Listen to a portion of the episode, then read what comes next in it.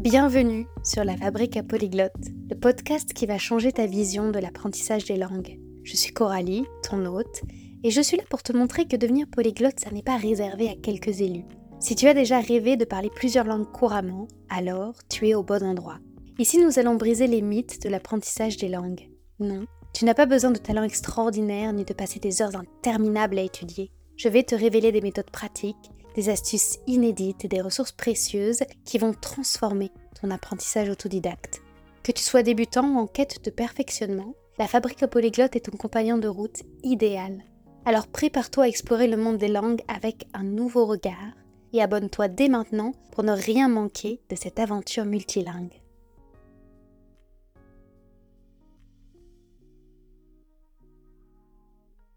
J'ai fait un rêve. Notre invité du jour, il a appris huit langues en seulement trois ans. Il est encore élève en master et je suis sûre qu'il apprendra encore des dizaines et des dizaines de langues au cours de sa vie. Et mon rêve, c'est que ce parcours, son parcours atypique, devienne complètement banal et que l'apprentissage des langues soit accessible à tous. Mais en attendant, en 2024 en France, son parcours n'a rien de banal. Alors je vais vous inviter à écouter attentivement les réponses à ces questions et la manière dont il s'organise parce que il a en réalité la disposition d'esprit parfaite pour apprendre des langues, c'est-à-dire assez de souplesse et assez de volonté et de passage à l'action pour concrétiser ce que c'est que d'apprendre une langue.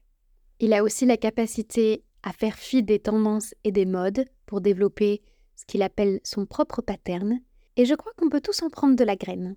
Et cet épisode pourra compléter l'épisode numéro 31 que vous avez largement écouté, largement honoré. Je pense que c'est un des épisodes les plus écoutés, celui avec Christine Marquette, qui dans son genre à elle a aussi vraiment la disposition d'esprit qu'il faut pour apprendre une langue parce que, comme dans beaucoup de choses dans la vie, la grande majorité des choses se jouent dans notre approche et dans notre état d'esprit. Alors sans plus tarder, je vous laisse à la découverte du parcours de Matisse, que vous allez entendre relativement régulièrement dans les prochaines semaines et je vous dévoile à la fin de l'épisode pourquoi.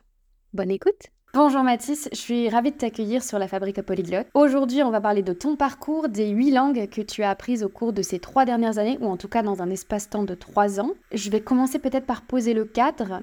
Tu étudies depuis trois ans euh, les langues. Tu es actuellement en deuxième année de master en parcours euh, plurilinguisme, un master de sciences du langage à l'université Rennes 2. Et tu parles, allez je me lance dans la liste, le français c'est ta langue maternelle, l'espagnol couramment pour y avoir passé un semestre Erasmus, le catalan que tu as appris aussi durant ce semestre euh, en Erasmus, l'anglais à un bon niveau, le néerlandais, l'italien, l'allemand, le portugais. Et la toute dernière langue c'est le roumain. Toutes ces langues à des niveaux euh, divers et variés. Et la question que j'aimerais te poser pour commencer c'est, parce que je connais un peu ton parcours, tu as fait une troisième année de licence dans les langues mais avant ça tu n'étudiais pas dans le domaine des langues, c'était l'histoire avec... Euh, un parcours en sciences politiques. Et la question que je veux te poser, c'est qu'est-ce qui a justifié ce changement? Comment elle a commencé ta passion pour les langues? Et qu'est-ce qui t'a fait te réorienter dans ce domaine? J'ai fait pas mal d'études avant de faire euh, ce que je fais actuellement. J'ai fait une euh, licence en histoire sciences politiques encore avant, j'ai fait un BTS tourisme. J'ai fait pas mal de choses. Et après ma licence d'histoire qu'on m'avait conseillé de faire pour avoir des connaissances, pour avoir de la culture générale, comme tu l'as dit, pendant mon Erasmus, j'ai appris, euh, du coup, j'ai commencé à apprendre le catalan, etc. J'ai commencé à, sortir une passion pour les langues. Euh,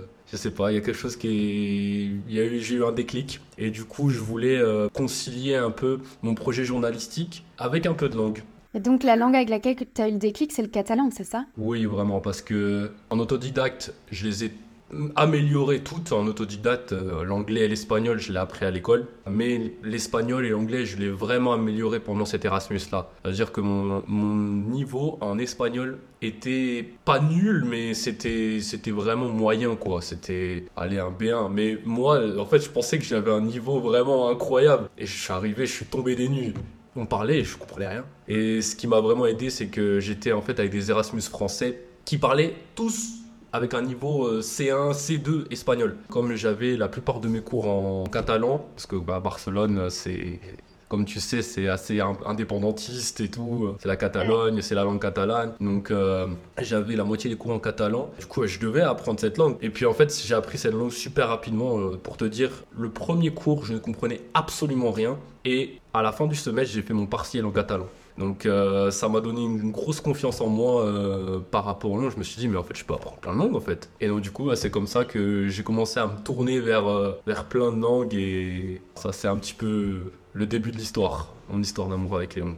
Il y a toujours cette langue qui crée le déclic et c'est vraiment ce que je souhaite à tous les auditeurs du podcast, c'est d'avoir ce déclic de se dire, mais en fait si j'en ai appris une, je peux en apprendre plein et c'est pas si compliqué que ça et en quelques mois, si je suis vraiment immergée, je peux développer un, un niveau hyper intéressant. Est-ce que tu avais déjà des prémices de cet intérêt pour les langues avant ce voyage à enfin ce séjour à Barcelone plutôt ou c'est vraiment sur place que tu t'es dit mais en fait ça me plaît trop? Oui parce que hum, je me souviens euh, c'est un souvenir comme ça là, qui me revient que en troisième on nous avait demandé ouais euh, vous voulez faire quoi comme euh, métier? Et moi je sais pas pourquoi j'avais répondu dans la linguistique mais comme ça, parce que en fait, j'avais vu des vidéos de polyglottes, pour ceux qui connaissent les jumeaux Yulden de, de Babel, je sais pas, je me suis dit, j'aimerais bien apprendre des langues quand même et tout. Euh. et, mais après, bon, c'est après le lycée et puis j'ai. En fait, pendant toute ma scolarité, faut, faut se dire que par contre, les langues, en fait, j'étais bon, mais je je ne les bossais pas vraiment. J'avais des bonnes notes, mais je, je faisais rien en cours. Je, me reposais un peu sur mes acquis. J'avais généralement dans les meilleures notes de ma classe quand même, en espagnol. Et j'avais un de mes profs, c'était en BTS. Il me dit, ah ouais, vous avez du talent et tout. Et maintenant, je me rends compte un peu plus que je me dis, ah ok, il y avait, il y avait déjà quand même des, des petites prédispositions, quoi. En tout cas, un, fort intérêt, ce qui est, je pense, euh, la qualité première pour apprendre les langues, c'est euh, les aimer, être intéressé par ces langues, euh, être curieux, etc. Avant d'aller plus loin dans tes méthodes, moi j'aimerais savoir à, quel âge tu as fait cet Erasmus? Alors, j'avais 20 ans. 20 ans et je suis parti de là-bas à 21. 21 ans. Moi, j'ai commencé à m'intéresser aux méthodes euh, qui sont euh, présentées sur la Fabrica Polyglotte. J'avais 26 ans. Donc, euh, je, le dis juste à l'oral parce que souvent on me dit Mais mince, si j'ai loupé le collège, le lycée ou si avant 15 ans, parce que soi-disant que le cerveau se fige à 15 ans, si j'ai pas avant 15 ans découvert la langue par immersion, je peux pas obtenir un très bon niveau. Et j'aime insister sur le fait qu'on peut partir à 20 ans, 21 ans ou même plus tard en Erasmus et être immergé dans la langue et obtenir de très bons résultats quand même. Ma question c'est Comment ça s'est passé entre le moment où tu es à l'école, tu fais pas grand-chose, tu fais les exercices et le moment où tu décides de changer de méthode, de t'impliquer et d'apprendre par toi-même? Par quoi tu as commencé? Est-ce que c'était facile ou est-ce que c'était euh, un peu chaotique au début? Un peu chaotique, en vrai, parce que forcément je savais pas trop comment m'y prendre parce que j'avais connu que les méthodes scolaires. Mais je sais que justement j'ai eu quand même ce déclic en me disant maintenant je vais apprendre que les langues par moi-même parce que honnêtement ça me saoulait les, les, méthodes à, à, l'école euh, enseignées. Je trouvais ça très ennuyant. en fait, euh, en L1,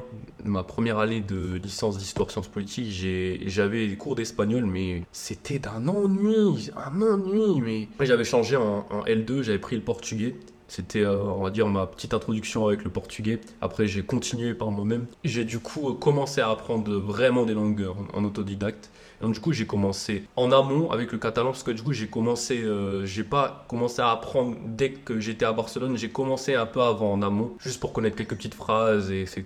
Et j'ai commencé en même temps le néerlandais. Pourquoi le néerlandais? Alors c'était en partie parce que j'avais comme projet de vivre aux Pays-Bas parce que je trouvais ce pays vraiment top en termes de, en termes d'atmosphère et j'avais trouvé les vidéos d'un gars que je salue si jamais il regarde, euh, si jamais il écoute, le, podcast qui s'appelle Russell de Anne, qui euh, enseigne un peu, euh, qui fait des, petites vidéos. où J'avais commencé à apprendre avec lui et du coup j'ai pris, j'ai pris des cahiers et j'ai commencé à tout noter comme un élève, mais par moi-même en fait. C'était un petit peu différent parce que j'apprenais un peu ce que je voulais. On m'imposait pas des choses, on m'imposait pas des lectures, des, des images à décrire, etc. Quoi. Donc et hum, qu'est-ce que ça change de passer de aspirant polyglotte à mais en fait, je suis vraiment polyglotte, je sais parler euh, plein de langues. Est-ce que ça t'a, je sais pas, au niveau identitaire, qu'est-ce que ça a changé en fait? En fait, ça m'a donné beaucoup de confiance en moi, ça c'est clair, avec les langues, parce qu'au début, quand je suis arrivé à Barcelone avec mon espagnol moyen, j'osais pas trop parler parce que, sachant que là-bas, L'anglais, c'est pas non plus euh, très très répandu. Et en plus, il y a ce problème, enfin ce problème, ce, on va dire, ce cas ce cas de figure avec le catalan. Au début, c'était un peu.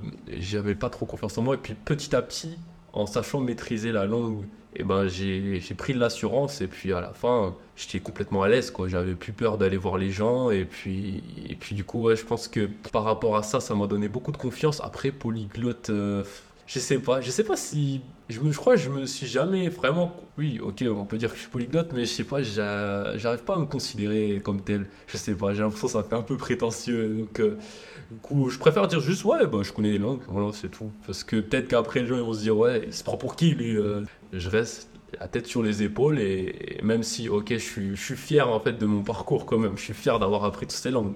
Mais tu peux, tu mais c'est drôle parce que le mot polyglotte, on n'ose pas l'utiliser parce qu'on a l'impression que c'est réservé à une élite de euh, traducteurs instantanés ou de personnes qui ont, euh, je sais pas moi, qui travaillent dans des ambassades, etc. Et il y a un peu la police des polyglottes sur Internet, c'est-à-dire quelqu'un qui ose utiliser une vidéo avec un titre qui inclut le mot polyglotte. De suite, tu as euh, en bas, c'est pas des haters, mais c'est la police des polyglottes qui va dire ouais, mais ton niveau de ninana, ou alors dans telle langue, ton intonation, elle est mauvaise, etc. Mais moi, j'aimerais le démocratiser ce mot-là parce que je sais pas si tu as lu le livre Atomic Habits. Prend des habitudes en fonction de l'identité qu'on s'accorde. Et je pense qu'à partir du moment où on s'accorde le droit d'être polyglotte, même si notre niveau n'est pas parfait, mais si on a ce que j'appelle un, niveau courant qui nous permet euh, de pouvoir répondre et comprendre, eh ben ça nous permet de mettre en place des actions qui correspondent à cette identité qu'on s'accorde. Et c'est très rare de se dire oui, je suis polyglotte. Souvent, on va justifier. Il faut le reprendre ce mot et se dire ben non, en fait, euh, on est, euh, je suis polyglotte. Voilà, c'était mon, mon petit euh, moment politique. Quelque chose qui m'impressionne dans ton parcours, c'est que tu as appris, ou tu es en train d'apprendre, quasiment toutes les langues romanes, italien, portugais, espagnol, bientôt roumain. Et je connais pas encore de polyglotte qui ne les mélange pas ou qui n'a pas eu de problème de confusion entre toutes ces langues même le catalan en plus, euh, tu vois, tu vas dans des tas de langues qui peuvent se confondre. Comment est-ce que tu te débrouilles pour éviter de faire des mélanges de langues? Alors c'est pas facile, même moi je l'ai fait. Hein. Faut pas croire que je l'ai fait pas, je l'ai fait. Après ça dépend des langues. Il y a, il y a des langues que je maîtriser plus. Euh, l'espagnol, je vais très très rarement le faire, mais il y a des langues comme, que je parle un peu moins comme l'italien ou portugais. Portugais c'est horrible parce que vraiment c'est de... Je fais un peu du portugnol, un peu... C'est vraiment... C'est horrible je peux donner un conseil pour euh, ne pas les mélanger, ce que je fais un, peu, c'est. En fait, j'essaye pour chaque langue. On dit souvent, tu sais, que chaque langue, euh, dans chaque langue, on a une personnalité différente. Et en vrai, je me suis rendu compte que c'est totalement vrai quand je parle une langue, j'essaye justement de prendre l'intonation, euh, l'accent. Et je me suis rendu compte, c'est un peu comme si tu jouais un, un personnage différent. Et donc, du coup, si tu parles une langue, qui appartient à une famille, euh, je pense aussi, il n'y a pas que les langues romanes, il y a aussi les, langues slaves, euh, il y a beaucoup de langues slaves qui se ressemblent et tout, même les langues germaniques. Hein. Parce que j'ai aussi ce problème, d'ailleurs j'ai peut-être même plus ce problème entre l'allemand et le néerlandais que entre le portugais et, euh, l'espagnol. Et si je peux donner un conseil, c'est justement de jouer un rôle, de se mettre dans la peau d'un personnage dans, chaque langue différente que tu parles. Et ça peut ça peut t'aider justement à rester focus sur ses intonations, sur, sur euh, son vocabulaire, euh, un peu son, aussi son slang. Ça peut vraiment t'aider à, à, rester vraiment immergé dans cette langue, même si inexorablement il y a un mot qui va te paraître tellement similaire que ton cerveau il va faire des connexions et qu'il va se dire ah ok ça se dit peut-être comme ça, ah non ça se dit comme ça. Ça c'est humain. Hein, c'est ça, il faut des petites astuces pour euh, réussir à pas les confondre. Mais effectivement, les jeux de rôle ou euh, s'imaginer une personne différente dans chaque langue, ça peut aider. En termes d'organisation, toujours entre toutes tes langues, comment est-ce que tu as fait pour apprendre huit langues en aussi peu de temps? Est-ce que tu as décidé que tous les trimestres, on commençait une nouvelle Est-ce qu'on t'en a appris plusieurs en même temps? Est-ce que tu en as appris certaines, t'en as mis d'autres en pause? Enfin, comment tu t'es organisé au niveau de tes langues? Alors en fait, je les ai un peu apprises euh, au fil du temps. C'est-à-dire que au début, j'ai pas fait de planification. J'ai fait, euh, j'ai fait le catalan et puis euh, pendant l'année, euh, pendant mon Erasmus, ça m'a fait exploser mes envies d'apprendre euh, des langues multiples. Je me suis dit, oh vas-y, je vais, je vais développer mon portugais parce que j'ai fait un voyage au Portugal. Et donc je me suis dit, avant d'aller au Portugal, pendant un mois, je vais essayer de, de, de, développer ça. Je vais essayer de pratiquer un peu avec des applications d'échange linguistique comme HelloTalk que j'utilise beaucoup, beaucoup, beaucoup. Et puis j'avais quelques potes italiens. Donc je me suis dit, pourquoi pas apprendre en italien avec eux. Après le néerlandais que j'avais un peu commencé à apprendre avant mon Erasmus, que j'ai un peu laissé pendant mon Erasmus, une fois, j'ai entendu dans le train des néerlandaises. Et vraiment, mon néerlandais était catastrophique, mais je me suis dit, m'en fous, je vais essayer. J'essaye, au pire des cas, si, si je passe euh, pour quelqu'un de bête, je m'en fous. J'essaye. Et en fait, euh, ouais, chaque langue, euh, petit à petit, j'ai accumulé ces langues et puis Il y a même un moment où j'étais un petit peu, euh, j'abusais un peu parce que je voulais apprendre, je voulais en apprendre je sais pas combien. Je continue d'ailleurs à utiliser les langues comme des jouets. C'est un peu comme un enfant avec un jouet. Il prend un jouet et puis, euh, je sais pas, euh, un jour ou deux jours plus tard, il en a marre. Il passe à un autre. Il passe à un autre, il passe à un autre. Et j'étais un petit peu comme ça. euh, j'avais acheté des manuels de russe, j'avais acheté des manuels d'arabe, que d'ailleurs je qui va être ma dixième langue que je commence à apprendre depuis peut-être une semaine. Et euh, après, bah, j'y ai ajouté l'allemand parce que j'estimais que c'était assez utile. Je me, disais, je me disais avec mes connaissances de néerlandais, ça allait m'aider. Et euh, après, du coup, le roumain, ça a été euh, à court terme plus. Euh, comme objectif, c'était pour euh, le voyage. Et donc, du coup, euh, pour chaque langue, j'ai pas fait une planification, mais pour chaque langue, ça a été euh, moi une envie, quoi. Et puis, à chaque fois, c'est venu, et puis tout s'est accumulé. Mais à l'avenir, par contre, je pense que j'ai un petit peu plus planifié. Maintenant que je suis un peu à l'aise avec l'exercice, avec le processus, maintenant que j'ai un processus assez bien défini, Mais oui, on peut carrément et totalement apprendre des langues sans plan prédéfini en suivant ses inspirations, ses voyages. Et j'aime beaucoup le fait que tu parles aussi du fait qu'on peut apprendre une langue à court terme. Parce que complètement, des fois on s'interdit. On a l'impression qu'apprendre une langue c'est tellement compliqué qu'on va pas investir là-dedans si c'est que pour un voyage. Mais on peut très bien apprendre de quoi survivre dans le pays, de quoi s'amuser, de quoi connecter avec les gens. Parce que je crois que c'est la chose la plus belle dans l'apprentissage des langues, c'est d'avoir des amis de plein de pays différents et qu'on des tas de cultures différentes et qui nous apprennent beaucoup de choses du monde. Et donc ouais, on peut se dire bah dans un mois je pars à un tel pays, ben je peux apprendre des bases, de quoi euh, aborder des gens, euh, faire des blagues, j'en sais rien. Il y a une étude qui tend à dire qu'on peut exister entre guillemets, euh,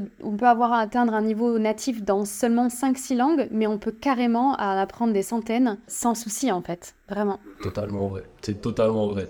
C'est, faut pas croire que. En fait, je pense qu'il faut pas essayer de d'atteindre un niveau euh, complètement euh, natif, comme on dit, dans, dans 10 ans. C'est pratiquement impossible. À moins que on, on consacre toute sa vie entière euh, à l'apprendre, c'est à apprendre ces langues, c'est, c'est impossible sinon. Donc, je pense que c'est pas justement c'est pas l'objectif de, de parler parfaitement toutes ces langues. Non, c'est pour moi, je considère que je parle une langue quand je peux avoir des conversations. Oui, oui, c'est déjà énorme en fait. Faut pas avoir un niveau C1 ou C2 dans une langue pour se dire ça y est, j'y suis parvenu, clairement. Maintenant, on va rentrer dans le cœur du sujet, c'est la question de la méthode. Parce qu'en fait, toi, au fur et à mesure que tu as appris des langues, tu as testé plein de choses. Donc, ce que je voudrais te demander, c'est en fait quelle est la ta méthode, celle qui te convient à toi? Tu nous en as donné un petit peu quelques ingrédients. Tu parlais d'immersion, tu parlais de voyage, tu parlais de Hello Talk. Et ce que tu as fait qui te convient pas vraiment et que tu déconseillerais. Qu'est-ce que c'est? Donc la bonne méthode pour toi et les choses à éviter. Pour moi, la bonne méthode. Donc là, je vais un peu aller à contre-courant de tout- toutes les méthodes, qu'on conseille un peu. C'est-à-dire que moi, je commence par la grammaire. Et, euh, encore une fois, et encore une fois, vraiment, c'est c'est- justement, c'est vraiment mon, mon propre rapport à la langue parce que je considère que la, en fait, la grammaire, j'ai un petit peu une fixette sur ça parce que moi, je me dis que je peux pas parler avec des bribes. Je suis obligé de faire une phrase. Je peux pas euh, juste dire un mot, un mot, un mot, un mot qui qui n'ont pas de syntaxe. Je sais pas. Peut-être c'est parce que c'est par rapport à notre éducation en France. C'est on nous on nous casse la tête avec la grammaire. Peut-être que j'ai j'ai imprégné ça et c'est jamais sorti. Mais j'ai besoin d'apprendre la grammaire. Après, je n'apprends pas la grammaire dans son en profondeur. J'essaye juste d'apprendre pour pouvoir construire des phrases. Juste et pour moi, c'est quand même la base. Oh, Parce qu'on dit souvent, oui, euh, la grammaire, faut pas se casser la tête. Il faut quand même apprendre les bases. C'est quand même important pour pouvoir construire des phrases. Après, évidemment, ça ne va pas sans le vocabulaire. C'est impossible de juste apprendre la grammaire et sans vocabulaire parce qu'au final, bah, ok, tu, tu sais construire des phrases, mais dedans, tu dis quoi en fait? Parce que si t'as pas de vocabulaire, c'est compliqué. Je me dis qu'au moins, c'est fait. Au moins, c'est fait. Après, je peux me, concentrer sur le, vocabulaire, la prononciation, mais au moins, je sais, euh, conjuguer, je sais euh, un peu décliner. Euh, je me dis, j'ai fait un peu le plus dur. Puis en même temps, j'apprends un peu de vocabulaire. Donc vraiment, pour commencer, tout début, ça va être des, petites expressions euh, pour euh, vraiment pour se présenter, les expressions de base, quoi. Puis, euh, et puis ensuite, ouais, ça va être du coup à travers des vidéos que je vais regarder, des lectures, des articles de presse que je vais lire. En fait, je vais faire un exercice, c'est que je vais me lire un article de presse et je vais surligner tous les mots que je comprends pas. Et ensuite, je vais me faire sur, sur Drive, je vais me faire une, un Google Tab, je crois c'est comme Excel quoi. C'est un espèce. Ah, Google Sheet? Ouais, Google Sheet, exactement. Je vais faire une liste de vocabulaire dessus. je vais mettre le mot, le vocabulaire, la traduction. Après, je vais organiser ça avec, je sais pas, les, les, adjectifs, les verbes, les expressions un petit peu. Et du coup, je vais remplir petit à petit cette liste. Et puis, chaque fois que je vais la revoir, je vais revoir les mots que j'ai écrits la fois d'avant comme ça, je fais de la répétition espacée. Tu utilises une application pour faire de la répétition espacée dans le temps, comme Anki ou ce genre de ou Quizlet, pour rentrer le, les mots de vocabulaire dans l'application et qu'elle te les ressorte au moment où tu en as besoin? Ou tu le fais par toi-même euh, manuellement avec ton tableur? Non, non, non, je le fais que avec mon tableur. C'est-à-dire, euh, je vois, euh, je, je, lis les, les, mots euh, de vocabulaire que j'ai mis et puis euh, je, je, les répète à haute voix. Excuse-moi si je t'interromps, pour les lire à haute voix, il faut que tu aies la sonorité. Est-ce qu'à ce moment-là, tu as travaillé un petit peu la prononciation? Pas, pas forcément la prononciation, si, un peu la prononciation, mais surtout euh, la phonétique de la langue Oui, tu fais, tu fais grammaire, vocabulaire phonétique Dans quel ordre euh, Je fais un peu, un peu tout en même temps. Mais je suis quand même euh, priorité grammaire d'abord. Et ensuite, quand j'ai assimilé la grammaire, je, je l'efface un peu plus au profit du vocabulaire et de la prononciation. Mais j'essaie d'apprendre, enfin j'essaie de, de concilier les deux. Pour la prononciation, euh, j'essaie de toujours de savoir comment ça se prononce. Parce que des fois, tu peux prononcer un mot comme, comme tu penses qu'il se lit, et au final, il prononce pas du tout comme ça. Après, euh, il y a des jours où je vais, je vais faire un peu plus de la compréhension écrite, des fois plus de la compréhension orale avec des vidéos, des, des, podcasts, etc. Des fois, je vais faire un petit peu de l'expression orale avec euh, Hello Talk, même des fois de l'expression écrite quand je fais des vocaux, euh, de l'expression orale pardon quand je fais des vocaux. Que ouais, et puis petit à petit après, bah j'avance. Je reste quand même, comment dire, dans cette pattern que je fais à chaque fois de grammaire, vocabulaire, prononciation, grammaire, vocabulaire, prononciation. J'adore parce qu'on apprend les langues à l'opposé. tu apprends les, tous les aspects de la langue en même temps. Après, en même temps, quand on est étudiant en linguistique, forcément, on aime la grammaire. Et moi, je, je l'aborde une fois que j'ai plus d'autre choix, tu vois. Une fois que je suis bloquée et qu'il n'y a, y a pas moyen. Mais c'est hyper important parce que le slogan de ce podcast, c'est il y a mille manières d'apprendre une langue, trouvons la tienne. Donc, je suis très contente de t'accueillir et de voir qu'il y a d'autres modèles et que moi qui ne jure que par Steven Krashen et euh, la méthode d'immersion euh, la méthode naturelle, et eh ben c'est pas du tout la seule voie. C'est une voie qui est un peu plus lente d'ailleurs, et il peut y en avoir d'autres. Et la tienne. Euh, d'ailleurs, ce qui m'intéresse dans ta méthode, c'est de savoir s'il y a des gens qui t'ont inspiré cette façon de faire là, si tu as seulement suivi ton instinct, si tu as suivi tes expériences en te disant bah, quand j'ai appris telle langue, en fait, il manquait d'abord de commencer par la grammaire, parce qu'il y a plein d'autres euh, méthodes qui sont un petit peu orientées comme ce que tu viens de décrire, typiquement la méthode assimile. Comment c'est venu ta méthode? Est-ce que c'est uniquement ton expérience ou est-ce que c'est ton expérience et l'inspiration d'autres polyglottes qui font un peu comme tu fais? Ouais, c'est plus mon expérience et l'inspiration d'autres polyglottes parce que j'ai pas mal regardé des vidéos et je, continue à, en regarder d'ailleurs euh, sur les techniques d'apprentissage euh, parce que voilà, j'ai ma technique, mais je peux toujours l'améliorer. Faut toujours euh, remettre en question, euh, pas, que dans, les langues d'ailleurs, faut toujours se remettre en question sur tout, de toute façon. Même si on pense que ce qu'on fait c'est c'est bien. du coup, oui, il y a, pas mal de, de polyglottes dont, euh, parmi lesquels je me suis inspiré. Par exemple, pour la liste de, de, vocabulaire que je fais là sur Google Sheet, je me suis inspiré de, je sais pas si tu connais, c'est Zoe Languages. Elle, c'est dans le top 3 de mes sources d'inspiration parce que ses vidéos sont vraiment qualitatives et elle m'a également dans mon plan d'études quotidien. Mais évidemment, la grammaire, ça vient de moi. Ça. Euh, bah écoute, un des derniers invités du podcast, c'est Alex Baron qui adore la grammaire aussi. Donc je connais plusieurs polyglottes ou locuteurs, euh, enfin personnes qui parlent, qui apprennent les langues étrangères, qui euh, ont ça comme point d'accroche parce que ça les intéresse et qu'avant même de s'intéresser presque au son d'une langue, la structure, de la, les constructions de phrases, les constructions même des mots les intéressent. Et je pense qu'on ne peut pas en fait, euh, si on a un intérêt, il faut le prendre. Ça va être la locomotive, ça va être notre moteur qui va nous porter dans l'apprentissage des langues. Donc, il faut surtout pas le taire en se disant Ah, ben Coralie, il utilise la méthode d'immersion naturelle ou la grammaire, on la fait pas, donc je vais pas le faire. Non, non, non. Si ça t'intéresse, tu fonces parce que c'est ça qui va t'aider après à apprendre tout le reste et tout ce qui sera plus difficile peut-être pour toi. Est-ce que tu as testé des méthodes ou des choses qui, pour le coup, n'ont pas fonctionné et que tu recommanderais pas, toi? Je pense pas. Euh, je pense que j'ai toujours.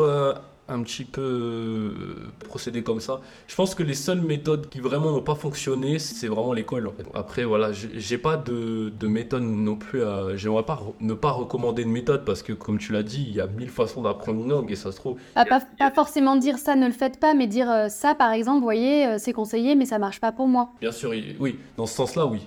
évidemment, il y a des choses, comme j'ai dit, que voilà, qui ça marche pas, mais bon, s'il y a des choses qui marchent pas, on, on essaye autre chose. Et... je pense que ce qui t'aide le plus, c'est que tu n'as pas besoin d'un cadre et tu arrives à te créer ton propre cadre. Et je pense que c'est le point commun à tous les autodidactes. C'est les personnes qui sont plus capables de se créer leur propre cadre que de suivre un cadre imposé, en fait. totalement. Vraiment, c'est ma plus grande chance euh, de pouvoir euh, agir comme ça. Je sais qu'il y a des personnes qui ne sont pas capables et qui, qui m'envient limite quand je leur en, quand je leur en parle. Quoi. Bah oui, oui, parce que en, fait, avec un cerveau scolaire, finalement, on apprend moins bien les langues. Et c'est pas un problème. Hein. On peut suivre des méthodes. Les méthodes assimilées, elles sont excellentes euh, si on n'a pas euh, l'envie de soi-même de se créer son propre environnement d'apprentissage. Une question que je me pose, c'est euh, comment tu organises tes différentes langues? Est-ce que tu pourrais, par exemple, me donner un plan de ta journée au niveau de l'apprentissage des langues? Comment tu organises tes différentes langues en une journée ou une semaine, si c'est mieux de parler à l'échelle d'une semaine? Alors, j'essaye souvent de mettre un plan quotidien que je respecte pas toujours. Honnêtement, euh, des fois, euh, des fois, j'ai pas forcément le temps. Mais euh, j'essaie quand même de me mettre un, planning au moins pour me dire ok à ce moment-là je peux le faire au moins pour, pour garder une discipline on sait que des fois la, la, discipline ça compense la motivation moi je trouve ça important de faire des plannings quotidiens s'il le faut à part pour l'anglais l'espagnol et le catalan les autres langues, je continue à les apprendre. Et, tu apprends six langues, six langues en ce moment Oui, après, euh, des fois, euh, je peux pas toutes les apprendre en même temps, c'est pas possible. Donc, du coup, euh, des fois, je fais un peu des focus. Avant de partir en Roumanie, forcément, je passais beaucoup de temps à apprendre le roumain. Maintenant que je suis rentré de Roumanie, j'en ai un peu moins besoin. Donc j'essaie de me focaliser un peu plus sur l'allemand. Pour le coup, cette langue, j'aimerais bien, bien la maîtriser. Des fois, je vais pas forcément avoir euh, beaucoup de temps. Des fois, je vais avoir beaucoup de temps. Donc du coup, je vais pas me dire, ok, euh, je fais, je sais pas, 45 euh, minutes l'allemand, 30 minutes le néerlandais. Je vais pas faire en minutes, je vais faire plutôt en pourcentage. Je vais me dire, sur une journée, je fais 50% d'allemand, euh, si j'étudie trois langues dans la même journée, je vais faire 50% d'allemand, 25% de néerlandais et euh, je sais pas 25% d'italien par exemple. Et euh, je vais me faire un, un, créneau, quoi. Je vais me faire deux heures ou des fois trois quand j'ai vraiment le temps. Quand j'ai un peu moins le temps, ce sera une heure voire 30 minutes. Je vais euh, du coup adapter mon temps en fonction du, du pourcentage. Du coup, par exemple, tu les apprends toutes d'un bloc. Dans ta journée, si ton créneau c'est entre midi et deux le matin, peu importe, tu vas te dire là j'ai deux heures pour mes langues. Bon, je vais faire 50%. Tu vois, voilà, ça va être toutes tes langues à la suite les unes des autres pendant un bloc unique. C'est ça? Des fois, ça va être un bloc et des fois, je vais apprendre, je sais pas, par exemple, le matin, je vais plus me focaliser sur l'allemand. Et le soir, je vais plus me focaliser sur le néerlandais. En fait, ça dépend de mes, emplois du temps. Mais si j'arrive à me caler euh, deux heures dans la journée d'affilée, ouais, je vais, les, je vais les caler. Parce que ça peut paraître plus difficile de, d'enchaîner comme ça les langues à apprendre. Mais justement, je pense que c'est une bonne gymnastique. Parce que ça permet justement de, d'enchevêtrer les langues. C'est un bon entraînement, en fait, pour, euh, pour passer d'une langue à une autre euh, sans difficulté. Une autre question que je voudrais te poser, c'est quand tu planifies tes pourcentages et euh, ton temps disponible, tu fais par exemple un mois à l'avance, tu dis ben là ce mois de mars, j'ai telle et telle priorité, ou tu fais une planification à la semaine, ou tu fais un petit peu au jour le jour en te disant ben euh, tiens, je me ferai un petit, un petit peu d'italien ce matin. Avant, je faisais un petit peu au jour le jour et puis euh, maintenant, alors ça aussi, j'ai un petit peu, je me suis un petit peu inspiré de quelques polyglottes sur YouTube. J'ai même plus le nom de la personne qui, qui avait fait un planning annuel et euh, du coup, j'ai fait ça pour 2024. Donc, euh, pour chaque mois, je me suis mis un ordre de priorité. C'est-à-dire, je me suis mis 4 euh, ou 5 langues dans le mois, mais il y aura l'allemand en premier, il y aura le néerlandais en deuxième, etc. Après, du coup, avec les nouvelles langues que je vais apprendre, je vais aussi les inclure dedans. À partir d'un tel mois, j'inclus cette langue et je la mets en premier. Parce que ça, c'est Luca Lampariello qui en parlait, et c'est logique d'ailleurs. Il faut passer le plus de temps pour apprendre la langue qu'on connaît le moins. C'est un peu logique. Si je peux donner un conseil justement pour les langues euh, que, que, tu apprends, toujours euh, mettre plus de temps, mettre un pourcentage plus élevé pour euh, la langue que tu viens de débuter. Euh, plutôt que des langues que tu connais déjà. Après, ça dépend des objectifs aussi. Mais je trouve ta manière de planifier hyper souple en fait, parce que quand tu mets des priorités, tu te fermes aucune porte parce que c'est pas tout figé, c'est juste ok, j'ai un focus. Et euh, la répartie en termes de pourcentage, ça permet aussi de nous adapter à notre emploi du temps qui est changeant, donc c'est hyper souple. Euh, et ça rejoint une question, tu devances presque une question que j'avais, c'était la chose la plus importante que tu aies apprise ou comprise sur l'apprentissage des langues. Ça serait quoi? Oser, justement, oser, parce que simplement, c'est une langue, c'est faite pour être parlée.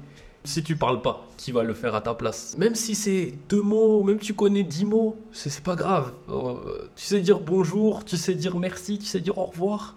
C'est suffisant. généralement, les gens sont, sont assez reconnaissants que, que tu parles leur langue, ou du moins que tu fasses un effort. Et il y a beaucoup plus d'avantages à tirer du fait de parler des langues que, que de risques qu'on prend finalement. Oui, on prend le risque de se faire moquer, mais c'est un risque qu'on a dans tous les cas. Exister, c'est déjà prendre le risque d'être moqué ou critiqué, quoi qu'il arrive. En parlant de polyglottes qui t'ont inspiré, qui est-ce que tu souhaiterais voir intervenir sur le podcast en français? Franchement, tu parlé tout à l'heure de Zoe Languages, j'aimerais bien. Franchement, ce serait, euh, ce serait mon but parce que je la trouve tellement inspirante. Et c'est quelque chose qu'on va voir euh, intervenir sur ce podcast, Mathis, parce que pour euh, révéler un petit peu les choses, tu rejoins la fabrique à polyglotte pour un stage et donc tu pourras aller toi-même creuser ces sujets et on réentendra ta voix très bientôt sur le podcast. Merci beaucoup d'être venu raconter ton parcours et hum, je vais te laisser le mot de la fin, la dure tâche de conclure cet épisode. Découvrez-vous, redécouvrez-vous et amusez-vous en pratiquant les langues on en saura toujours plus, même si ce qu'on connaît n'est rien à côté de ce qu'on ne connaît pas. La langue, c'est la culture, la langue, c'est les émotions, et la langue, c'est la vie, en fait. On en a besoin. Et aussi, tout le monde peut le faire. Si quelqu'un veut devenir polyglotte, il peut le faire. Tout le monde peut acquérir une langue à, plusieurs langues à des niveaux euh, très très euh, convenables. Les polyglottes ne sont pas des génies. Il faut absolument déconstruire cette, euh, cette idée. Yes, meilleure conclusion. Être polyglotte, c'est fait pour tout le monde. Merci Mathis. Merci d'avoir écouté cet épisode de la Fabrique à Polyglotte jusqu'à la fin. J'espère sincèrement qu'il a été enrichissant pour toi. Si c'est le cas, j'ai une faveur à te demander. Pour soutenir notre communauté polyglotte grandissante, pourrais-tu prendre un instant pour attribuer 5 étoiles à ce podcast sur ta plateforme d'écoute et le partager autour de toi? Ton soutien, c'est la clé de la longévité de ce podcast. Je te remercie chaleureusement pour ce geste et en attendant notre prochain rendez-vous, je te souhaite d'incroyables conversations en langue étrangère, mais surtout, reste curieuse, reste curieux.